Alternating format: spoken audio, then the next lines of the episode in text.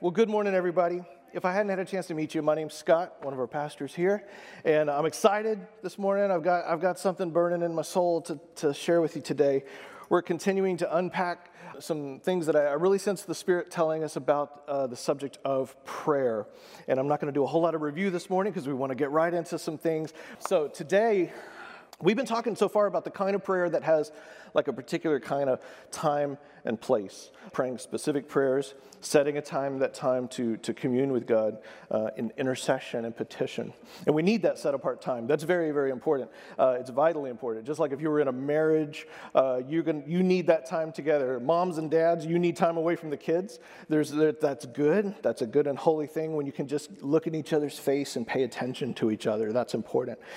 So also with our relationship with Christ, we need that, where we need that individual time on a regular basis, daily, where we are just talking to God in an undistracted way to bring him our whole self. But there's another kind of prayer that I want to talk about today that in some ways it may be as much or not more foundational to our life as a believer, even more than that kind of set-apart prayer. And it's the kind of prayer that Paul is getting at in 1 Thessalonians 5 when he says, pray without ceasing. In the Greek, it literally means that word without ceasing. It means to pray nonstop, continually, like from here to here without any gaps is what that word means. Is there any more intimidating phrase in the entire Bible? For a Christian, if you were like me growing up, you were like, okay, we're going to go from verse 16 to verse 18, because that is kind of a scary verse for some people. So if you're like me, the first thing you probably ask yourself when you read something like this is, did Paul really mean to say that? And number two, how on earth do you pray continually? This can seem very challenging, and so much hangs on this very fundamental question. How do you live your life in a way where you're always talking to God, and how do you make your life this sustained act of communication with the Heavenly Father? And to some people, praying without ceasing can sound impossible, but I encourage you to just hang in there. It's not impossible, and you're going to see. First, I want to take us on a little short detour, as I often do, to show us how we got here, us as in human race. And then we're going to come back and tie this together to how we can like supercharge our life and become the praying church. First, we have to understand a little bit of spiritual history of the human race, and I'm going to summarize it in 60 seconds, okay? You ready? Here we go. Human beings were created in the image of God, right? Created in the garden in the image of God. Male and female, he created them in the image of God to live in constant communion and communication with their Creator. That's how we were originally meant to live, in constant communion with the Creator. That's the picture of perfect relationship we see in the garden with Adam and Eve, intimately communing with God, with each other, and with God's presence in this beautiful way. This did not last very long, as you know if you get to chapter 3. And since that moment when humanity chose independence from God over communion with God, humanity has suffered separation from God from that moment. And so God comes along and he seeks to rectify all of this by calling to himself a people. And this is the story that we get in Exodus, the story of the Israelites, even before Exodus, but he builds up to it. And he calls these people and he rescues this people they were slaves, and he rescues them from Egypt. And he has them, after he rescues them from Egypt, as they're wandering through the wilderness, he has them build a tabernacle where he would come and dwell with them in a real and tangible way. A tabernacle is kind of just a really fancy word. It's kind of like a tent. It's a dwelling place that's portable. A tabernacle. But this tabernacle that they built wasn't just, you know, a little canvas tent. It was beautifully designed by God. There's chapters that go into the organization and the design of this tabernacle. God gives them detailed instructions about how to build it, and it's filled with lots and lots of incredible, profound symbolism, which we don't have time to get all into, but it's a beautiful study. And it was called the Tent of Meeting because this was literally where people would meet with God, meet with his actual holy presence. And so right there in the middle of this desert was a kind of oasis, is what God was having them create. And it's a kind of an Eden. It's like a restoration a little restoration of Eden right there in the middle of the wilderness that the Israelites would have with them as they're wandering through that desert. And they identified this as the place where God dwelt. Later on, the Israelites, they settled in the promised land. They're not nomads anymore. They're in a place now. They've settled there. And King Solomon comes along and he builds a more permanent dwelling place. That is the great temple, the Temple of Solomon. And it was grand. It was glorious. It had the same symbolism going on inside and outside as the tabernacle had, but it was on an even grander scale, trying to capture the glory of God in this very opulent building. And this wasn't just the tent of meeting. This now became referred to as the house of God, they would call it.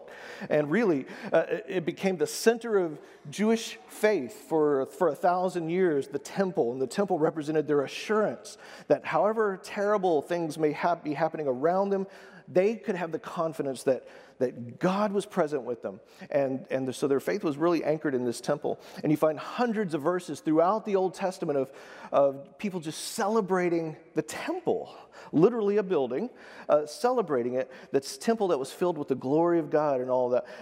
Psalm 27, the psalmist says, "One thing I ask the Lord, and this is this is the only thing I seek, that I may dwell in the house of the Lord all the days of my life, to gaze on the beauty of the Lord."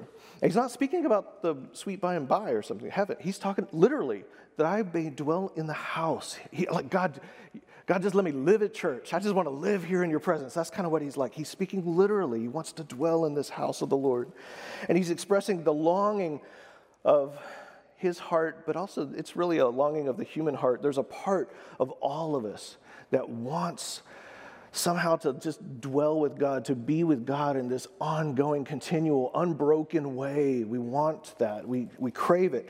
And it wasn't fulfilled in the Old Testament. It couldn't be fulfilled in the Old Covenant because God's presence in the Old Testament is associated with a building. Now, let's go on a side note to this side note for just a second. There was a famous scholar in the 20th century. He's passed away now for a couple of decades, Mircea Eliade, and he's this Romanian religious scholar. We read this book when I was in college, and today he's still being taught in lots of different colleges and seminaries. He wrote this book called The Sacred and Profane, and what his research revealed was that religion throughout history has been premised on this distinction between the sacred and the profane. Now, in the scholarly version of the word, profane simply means that which is not sacred, that which is not, spiritual and godly. It doesn't mean like profanity, like evil. It just means natural. So the sacred, we would maybe use the word secular, the sacred and the secular. And so what he found is like all living human beings on some level, we have this awareness that life right now in this secular world, the dirt and air of this world, it's kind of like living in a desert world. And desert in the Bible is often symbolic. It's a metaphor for the secular world, that place, the space in between the places where, you're supposed to be or you were, and it's that in between, that wilderness, that godless world. And so in this desert world, all people have this, on some level, this awareness that there's something just wrong, right? Don't we all kind of have that craving? There's something just wrong in this world. You may have grown up in this town, but it still doesn't just feel like your home. It doesn't feel like the place you're really supposed to be. And it feels empty to us, like there's something missing. And this is what poets throughout the centuries have noticed about the human heart. There's some futility in this life.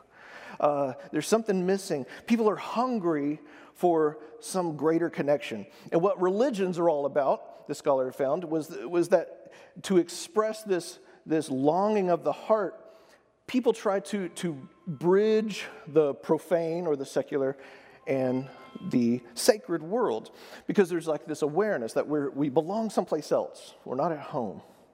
And sometimes they might name it the presence of God, or they might have some other word for it in some other religion, but that's the longing of their heart that they're striving for. And so religions recognize this sort of divide between the sacred and the secular, and what religions come along and promise, they promise to bridge that gap. Religion promises to bridge that divide between the sacred and the secular through religious works. Do these religious works, and that will help you bridge, and you'll get over there to the sacred area. It's kind of like you read the story, remember in the Old Testament, of the Tower of Babel, right? What did those guys want to do? They wanted to build, they just weren't just like, let's try to build the highest building ever. They weren't just like really ambitious architects. They were wanting to reach who? God. God, that's the essence of religion. To get up there and by their own efforts, let us build this thing and we will reach God, bridge that divide. The Bible is really the opposite of that. The Bible is a very anti-religious book when you kind of understand what religions of the world are getting at. It's more than just a history of people pursuing God or trying to find God. The Bible is the story of God pursuing people, reaching out to pursue humanity, to capture them again. It's the story of God and his blessed world, his sacred world, coming down to our secular world to transform this desert planet back into a kind of Eden, right? That's what he's doing, and make it the world that he initially planned on it being, and someday it will be again. And his plan that started in a garden and then moved to a tabernacle and then to a temple, and then finally that plan comes to a head with the birth of a baby.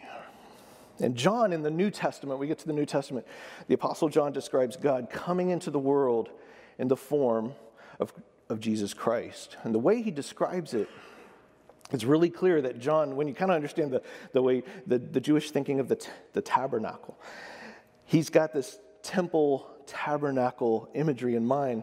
He's thinking of Solomon's temple. In chapter 1, he says, the Word became flesh and made his dwelling, and some of your versions might say, and dwelt among us.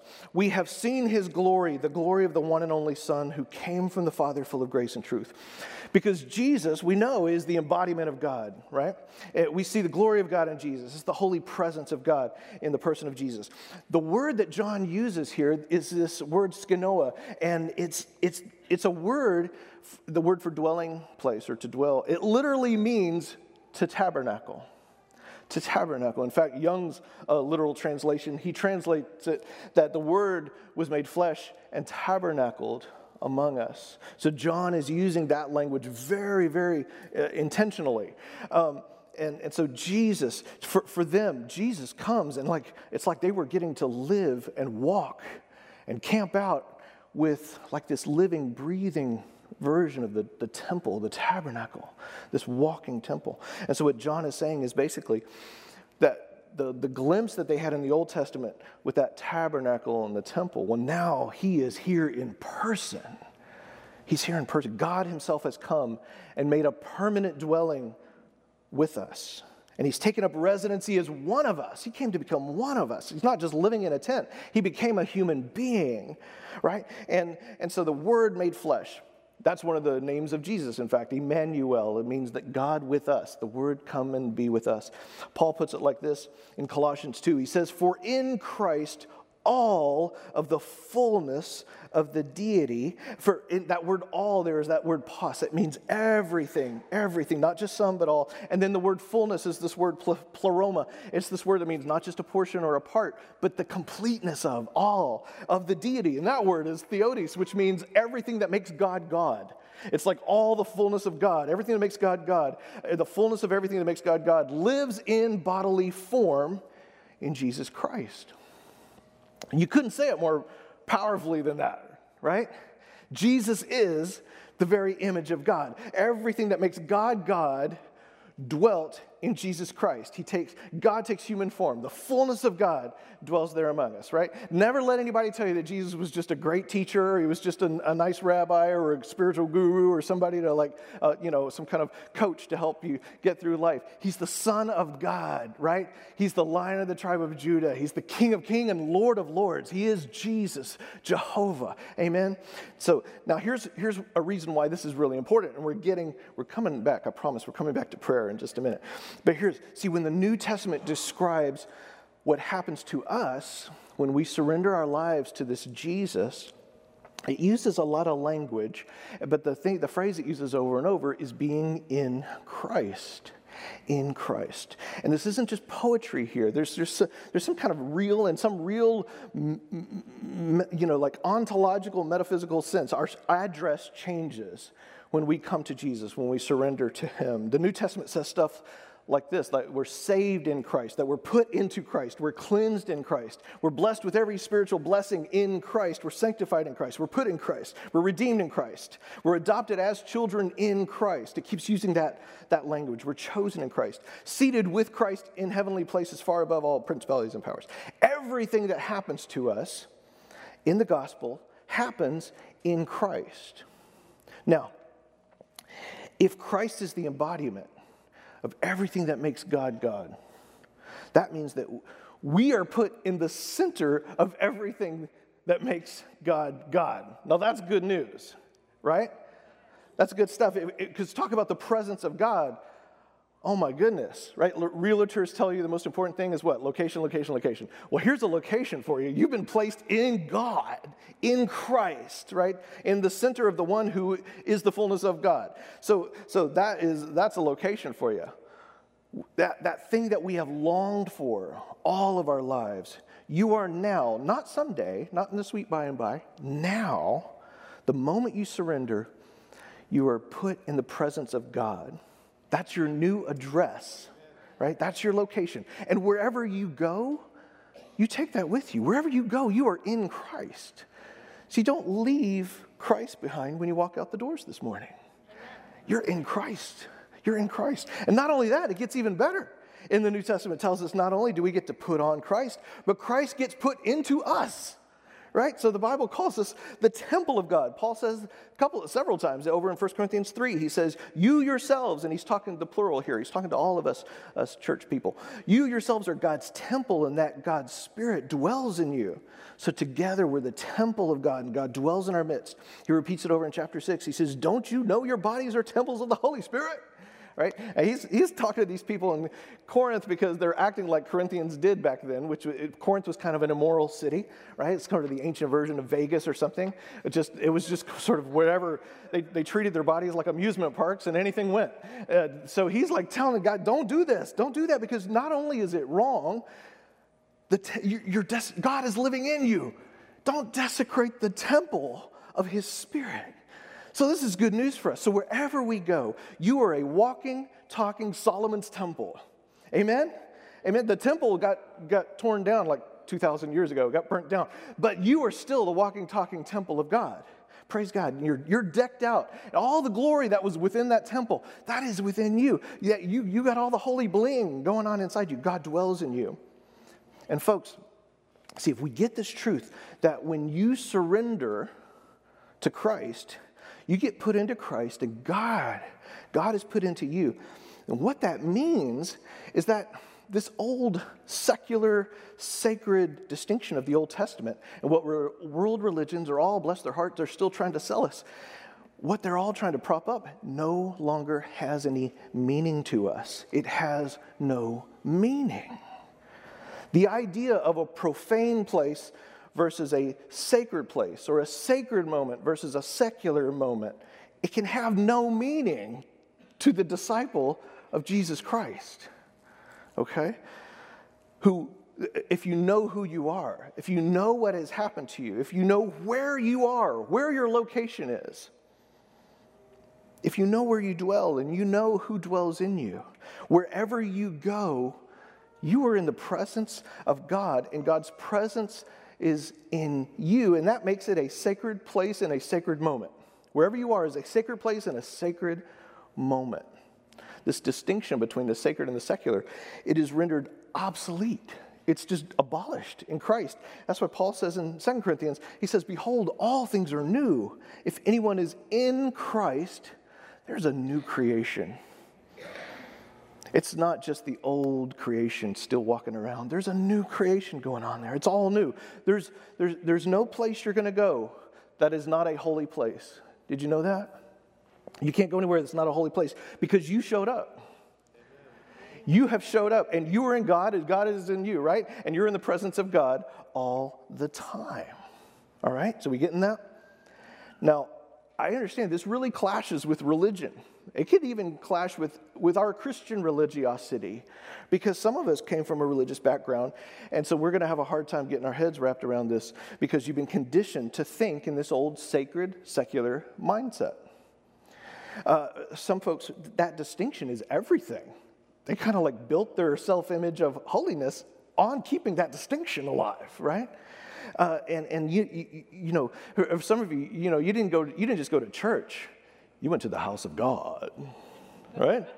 And you acted different in the house of God. You acted different there, because God, the house of God was a church building. The house of God wasn't getting together with other fellow believers in the body. It was the building. You act different in the building. You treat the different. You know, it's a special sacred building. You had to dress up in a certain way. You had to act in a certain way. It is very unnatural. For some of you, might have come out of a different kind of ecclesiastical tradition or something like that, high church tradition, where you had objects that were more holy and sacred than other objects. Some of you, you know, you kissed a Bible when you walked through the door. You know, I've talked to some of us who do that. Or you kiss the cross or whatever it is. There's water there's sacred water. It's different from regular water. There's sacred bread. It's different from regular bread.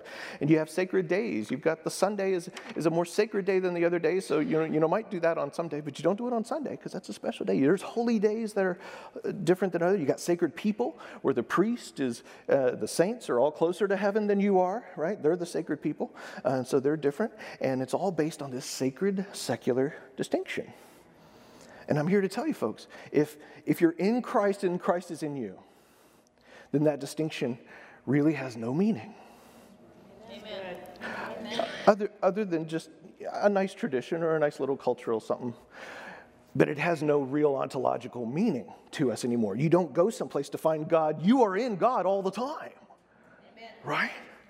God is in you all the time. We don't even go to church. We are the church, right? We don't go to the temple. We are the temple. You don't go find the presence of God. We live in the presence of God. You live in the presence of God all the time. So we don't wait for a sacred moment to happen, because every moment to us is sacred, because every moment you are in God and God is in you, and that makes it sacred. Your life is lived in sacred space. It's blessed. The only way, you see, when you kind of get this, the only way for you to be secular is by forgetting that for you, nothing is secular. That's good. Propping up the old sacred secular divide. That's actually kind of a worldly thought.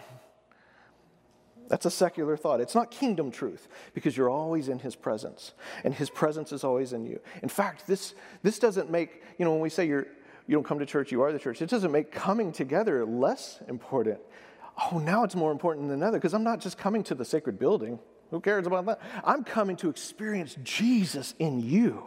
You are a sacred being, and I want to experience the Jesus in you, and hopefully you want to experience a little bit of Jesus in me. And we can, now we can have these divine moments, because the body of Christ is coming together. It's more important than ever. And this reframes everything, guys. It transforms every moment of your life. But see, we're conditioned so strongly by this secular world. And where this can, I see this as a problem, more of a danger, is even believers, disciples, we can live 90%, maybe 99% of our waking moments.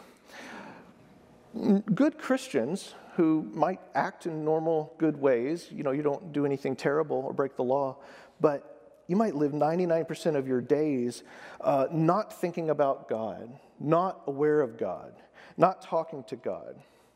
And so we live our life as functional atheists. And this term simply means it's a Christian who, you might believe in God, but there's no really external discernible thing about your life that anybody would say, oh, that's a Christian. The way you act, the way you react, the way you treat your enemies, the way you treat the poor, if it's the same as everybody else, it's functional atheism. It's a Christian who lives as if there were no God. And we're saved. We're saved. You go into heaven. God dwells in you, but you don't benefit from it. You're not aware of his presence. His presence is there, but you're just not aware of it. See, isn't that something? We can actually be aware. We can actually be in the presence of God and not aware of it. You ever been in a worship service and you were like, "Whoo! I felt all the feels." Right? It was like the Holy Spirit was just falling all over me, and the guy next to you is just sort of like, "When's lunch?" Right? Because that's the way it works. And in functional atheists, we're saved, but we don't benefit from it. You might believe in him, but that faith has no impact on your day-to-day life. You're a functional atheist. And God's presence is with us. We're not aware of it. We're not yielded to it. And when you live in functional atheism, you'll take breaks from your secular experience to come visit Jesus on Sundays or whenever it is, when it's prayer time, or maybe end up be involved in a ministry or something. But you're taking breaks from your secular experience to visit Jesus. And then we remember God sometimes when we pray or when we're going to say the blessing before the meal. But then after it's done, we're back to ordinary time, our time, right? And I'm not fussing at you. I mean, I'm guilty of the same thing. It takes continual reminders like, oh, wait. Oh, I'm in the presence of God, right? Because we don't naturally just feel that way all the time. So we have to remind ourselves. And God gets excluded from our daily awareness. And so for the mission of a disciple has got to be, part of our mission has got to be moving in that direction where we wake up to the sacred in each and every moment, each and every ordinary moment. It's easy here. Obviously, you know about God here. But it's the next moment, an hour from now, waking up to his presence in those ordinary moments that follow. And in other words, the ordinary is not secular. It is sacred. And so we want to wake up and remember in every moment of our lives that we are in the presence of God. We're in the presence of God. We just have to surrender to him. Now, here is where things get down to the nitty-gritty. You and I have to, this goes for brand new Christians or whether you've been a Christian for 80 years, you and I have to relearn sometimes what it means to surrender our lives to Christ. Think about what do you think about when I say to surrender your life to Christ? Have you surrendered your life to Christ? A lot of us think about maybe that prayer of salvation, right? Oh, I surrendered my life to Christ. I was 19 years old and I said that prayer. You know, that's when I surrendered my life to Christ. But think about it. The only life that you live is the one happening right now in this very nanosecond, right? The past is gone. The past includes the sentence I just said earlier or the beginning of this sermon or yesterday. That's gone. We're all done with that. The future hasn't even arrived yet. So this right here is the only thing that is real. Right here. Your life is a series of present moments strung together. That is what living is. So you can't surrender your life in the abstract, like, well, I've surrendered like this sort of theoretical life I have. No, like you do it once and then forget about it. Surrendering your life means to surrender the reality that is this moment, and now this moment, and now this moment. And I'm surrendering this to Christ. I'm surrendering my being to Christ. It's why Jesus says this, and I love this verse. This is going to mean so much. John 15, verse 4, he says, abide in me as I abide in you. He's talking to you. Abide in me as I abide in you. Because we're in him and he's in us, right? Because those who abide in me and I in them bear much fruit. The word for abide here is this word meno. And it means to remain, to stay put. And it's a very important word because the opposite of this word is visiting. It's when you drop by, a come and go. You ever gone to a come and go shower, a come and go party? No. This is staying put. Jesus is saying, don't visit me. Abide. Abide in me.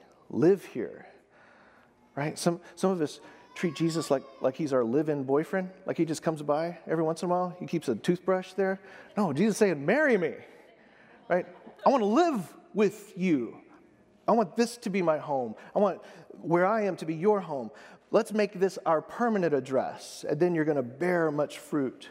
And as kingdom Christians, new covenant Christians, we should aspire to making Jesus not just something that we visit every once in a while, making Jesus our permanent abode, our permanent abode. Now, folks, that means staying awake to him, all the time, surrendering to him, living in him, including him moment by moment, including him.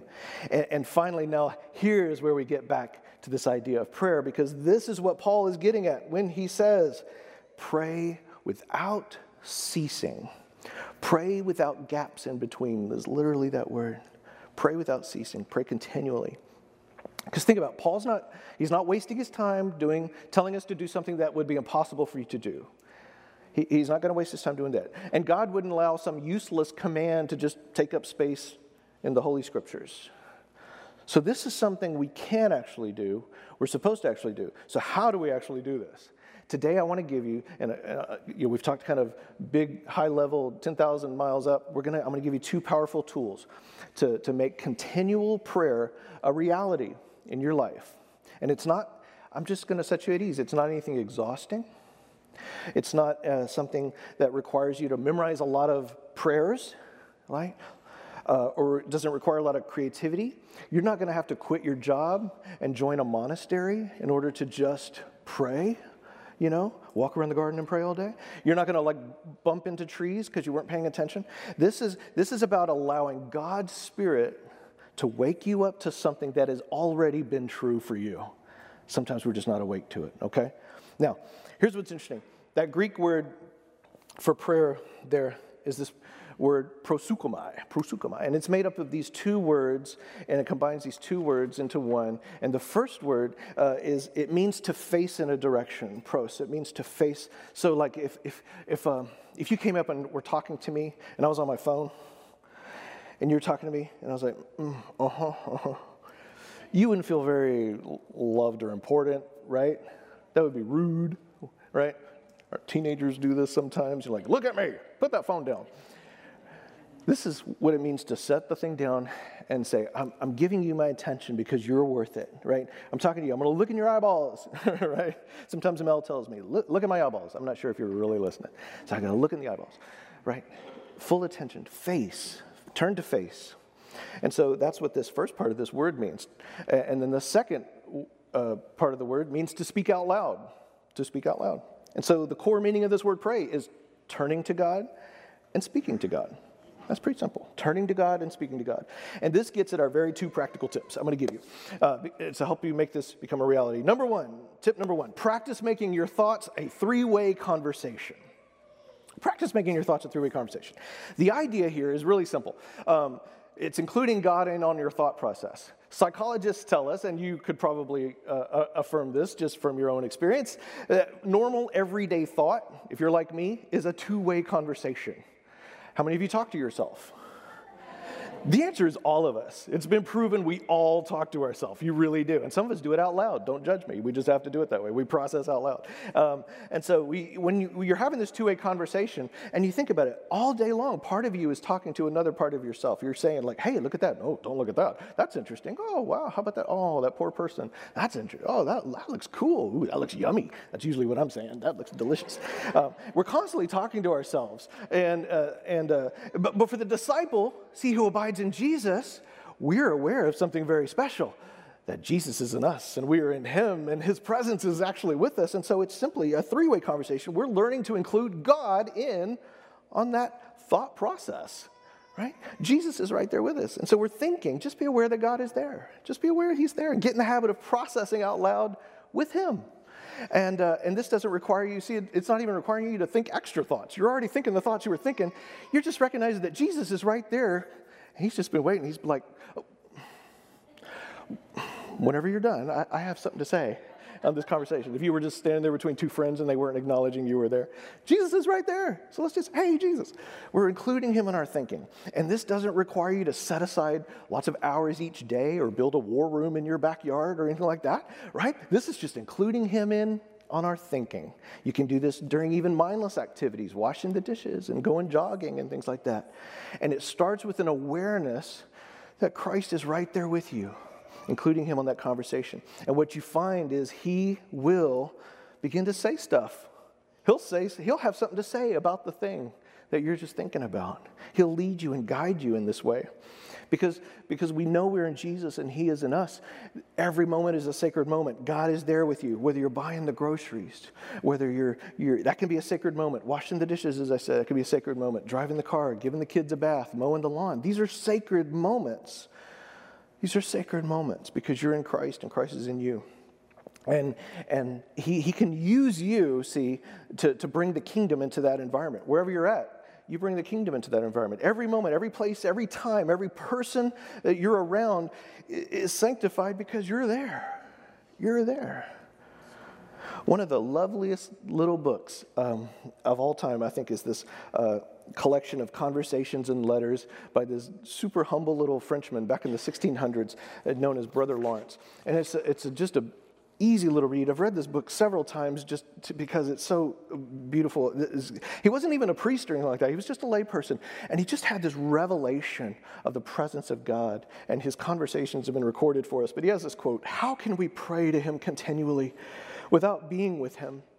And how can we be with Him but in thinking of Him often? And how can we have Him in often in our thoughts unless by a holy habit of thought which we should form? There is not in the world a kind of life more sweet and more delightful than that of a continual walk with God."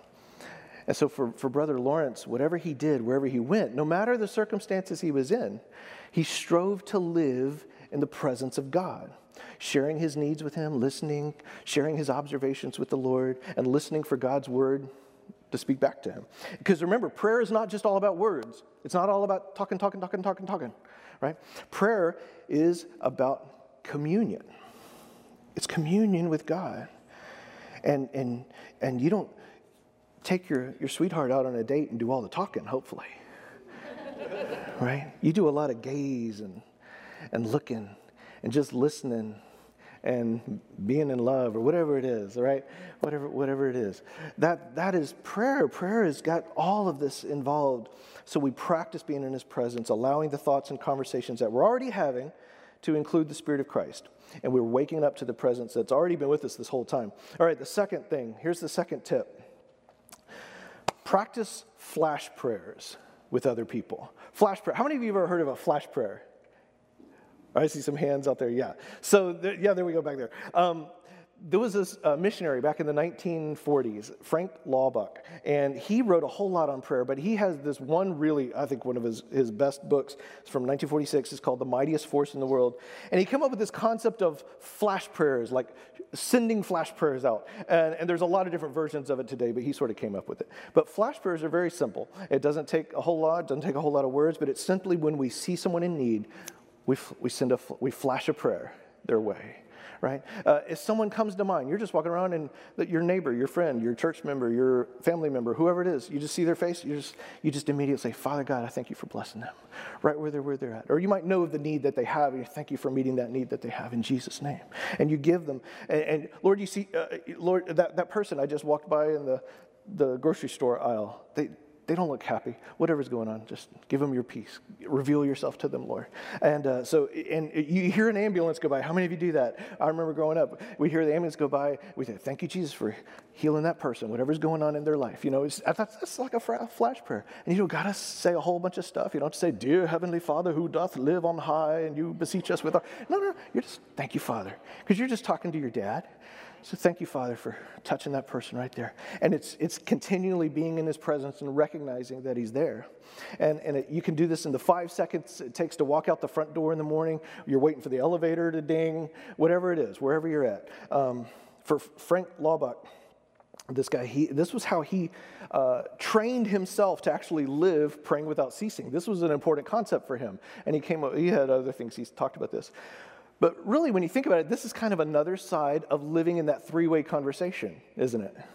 But now instead of just thinking little thoughts, "Hey, look at that person in need over there. I wonder how Ted and Nancy's doing." Well, now you're responding in that moment with prayer on their behalf. And you don't have to say a whole bunch of words. You're not trying to impress God. That's not the point. You just see their face and you offer up their names to the Lord. And what happens is prayer for us becomes almost as regular as breathing. It's just, in fact, there are some people who talk about this idea of a breath prayer. And it's just, it's almost like every time they take a breath, it's thank you, Lord Jesus, for being with me. Thank you, Lord, for your mercy. And that's just, it becomes like, it's just existence, right? It's our waking moments because you're talking to God in a conversation throughout the day. This is not about judgment and more rules and laws and, oh, you got to do this or you're not doing it right. It's just about including God in with your thoughts and recognizing that he is with you. He's with you at all times. You're directing your thoughts to others. But what all this really boils down to, as I said, is waking up.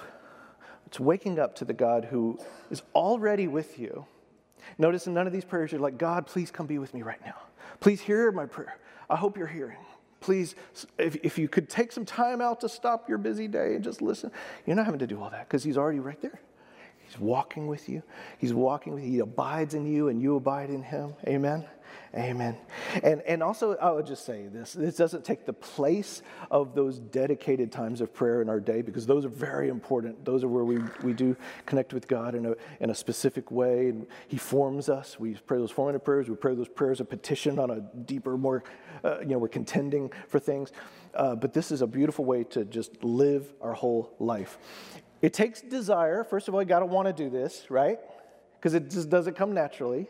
We're talking about something supernatural. You have to be intentional about it. Decide and just tell the Lord, I want to start doing this, Lord, so help me to start living this way. It will take grace for yourself because you're going to do it imperfectly. That's okay. I've been trying to practice the presence of God for almost 20 years, and there are days I do really well, and there are days I look back and I'm like, oh, I wasted this day. God, where were you? I'm so sorry. Yeah, I didn't even acknowledge you hardly, and I do it imperfectly. So there are days. But I'll tell you this, it's worth being intentional about it. It's worth it because this is not just about you like feeling better. This isn't like a self-help thing. It's not just about you feeling the benefits of his presence, although of course you will.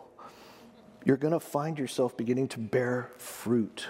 How many of us are like, God, I just wish I bore more fruit in my life. Where's the fruit? When you practice this, because this is where God can begin to use you as we're communing with him, as we realize that we are partnering in life with Jesus. He can use you. As you're listening to God, you're walking in his presence. Now he can say, Scott, I want you to go over there. All right? I just want you to go ahead, reroute those plans you had. I know you were on your way to do this, but I just want you to do this. Notice that person over there. I think they need a conversation, or they need this, or just help them out, give them this, or why don't you share what you have with that person? Because, see, now you're beginning to function like the body of Christ, as if Christ were really there. And it becomes more than just a nice image. It becomes real to us because we're awake. It's about waking up, right? Waking up. Have you ever tried to stand up after you've sat too long and your foot has got all the tinglies and you try to stand up and it's pretty much useless and you're like, oh, you're hobbling around trying to wake it up. It's good for nothing until it wakes up. And that's what it's like to go through life as a functional atheist, 100% occupied with our own thoughts and our own agendas and our own plans, being Lord of our own life. God can't get a word in edgewise, and maybe we come visit Jesus once a week or every once in a while. But that's it's functional atheism. And how many opportunities do we miss because we're just not listening? We're asleep with a foot with no circulation. So we got to wake up. We got to wake up to his presence and abide in him as he abides in us. Amen. We're going to take communion together right now. If you have those elements, you can take those out. I'm going to get mine ready here. And if you're at home, we encourage you to do this with us. Just grab a piece of bread or a cracker and some juice with you. If you're with us today and you're not a member of this church, we definitely want you to take communion with us. If you call Jesus your Lord, if you've made Jesus your Lord, then you are already one of us, and we want to take this together. Amen. 1 Corinthians 11:23. Paul says, "For I received from the Lord what I also handed on to you. that the Lord Jesus, on the night when he was betrayed, he took a loaf of bread, and when he had given thanks, he broke it. And he said, "This is my body that is for you. Do this in remembrance of me." Let's do that right now. The body of Christ broken for you.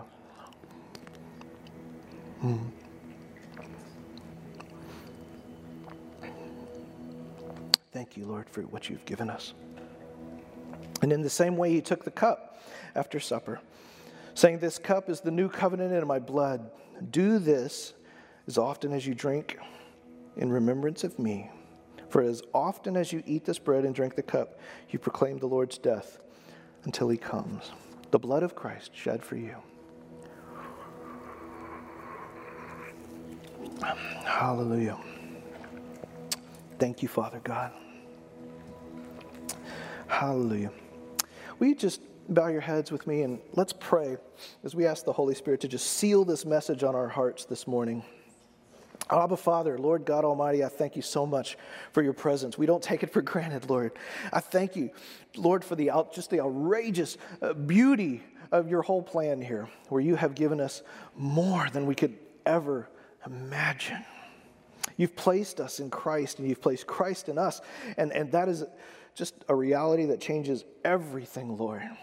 I pray that God, Lord, help us to stay awake to this fact. Holy Spirit, please be reminding us, whatever else we're doing this week, that it's not as important as the fact that we're in you and you're in us. Help us to remember that simple reality so that we can pray more fervently, we can pray more effectually, more honestly, and more continually. We thank you, Lord, for communing with us in this moment and the next moment and throughout the day. We thank you for that. In the name of the crucified and resurrected Savior, Jesus Christ, we pray. Amen. Amen. Amen. Amen. We'll stand to your feet this morning. Our prayer partners are coming down front right now. If there's anything you need prayer about right now, we would love to pray with you. If there's anything going on in your life, maybe you need a prayer for healing or something going on with your job or just spiritually, just anything at all. Don't suffer alone. We believe the prayer of faith is effective, and so come forward and let these guys pray with you. If you'd like to say yes to Jesus for the first time today, you're like, I like what I'm hearing, I want to know more, come forward and let these guys take that next step with you and guide you in that. We would be so thrilled to do that with you. So my friends, may you go forth and may you pray fervent, effectual, urgent, and honest prayers. And may you pray continually, knowing that Christ is in you and you are in Christ. Amen? Let's go and be Jesus to the world. Grace and peace.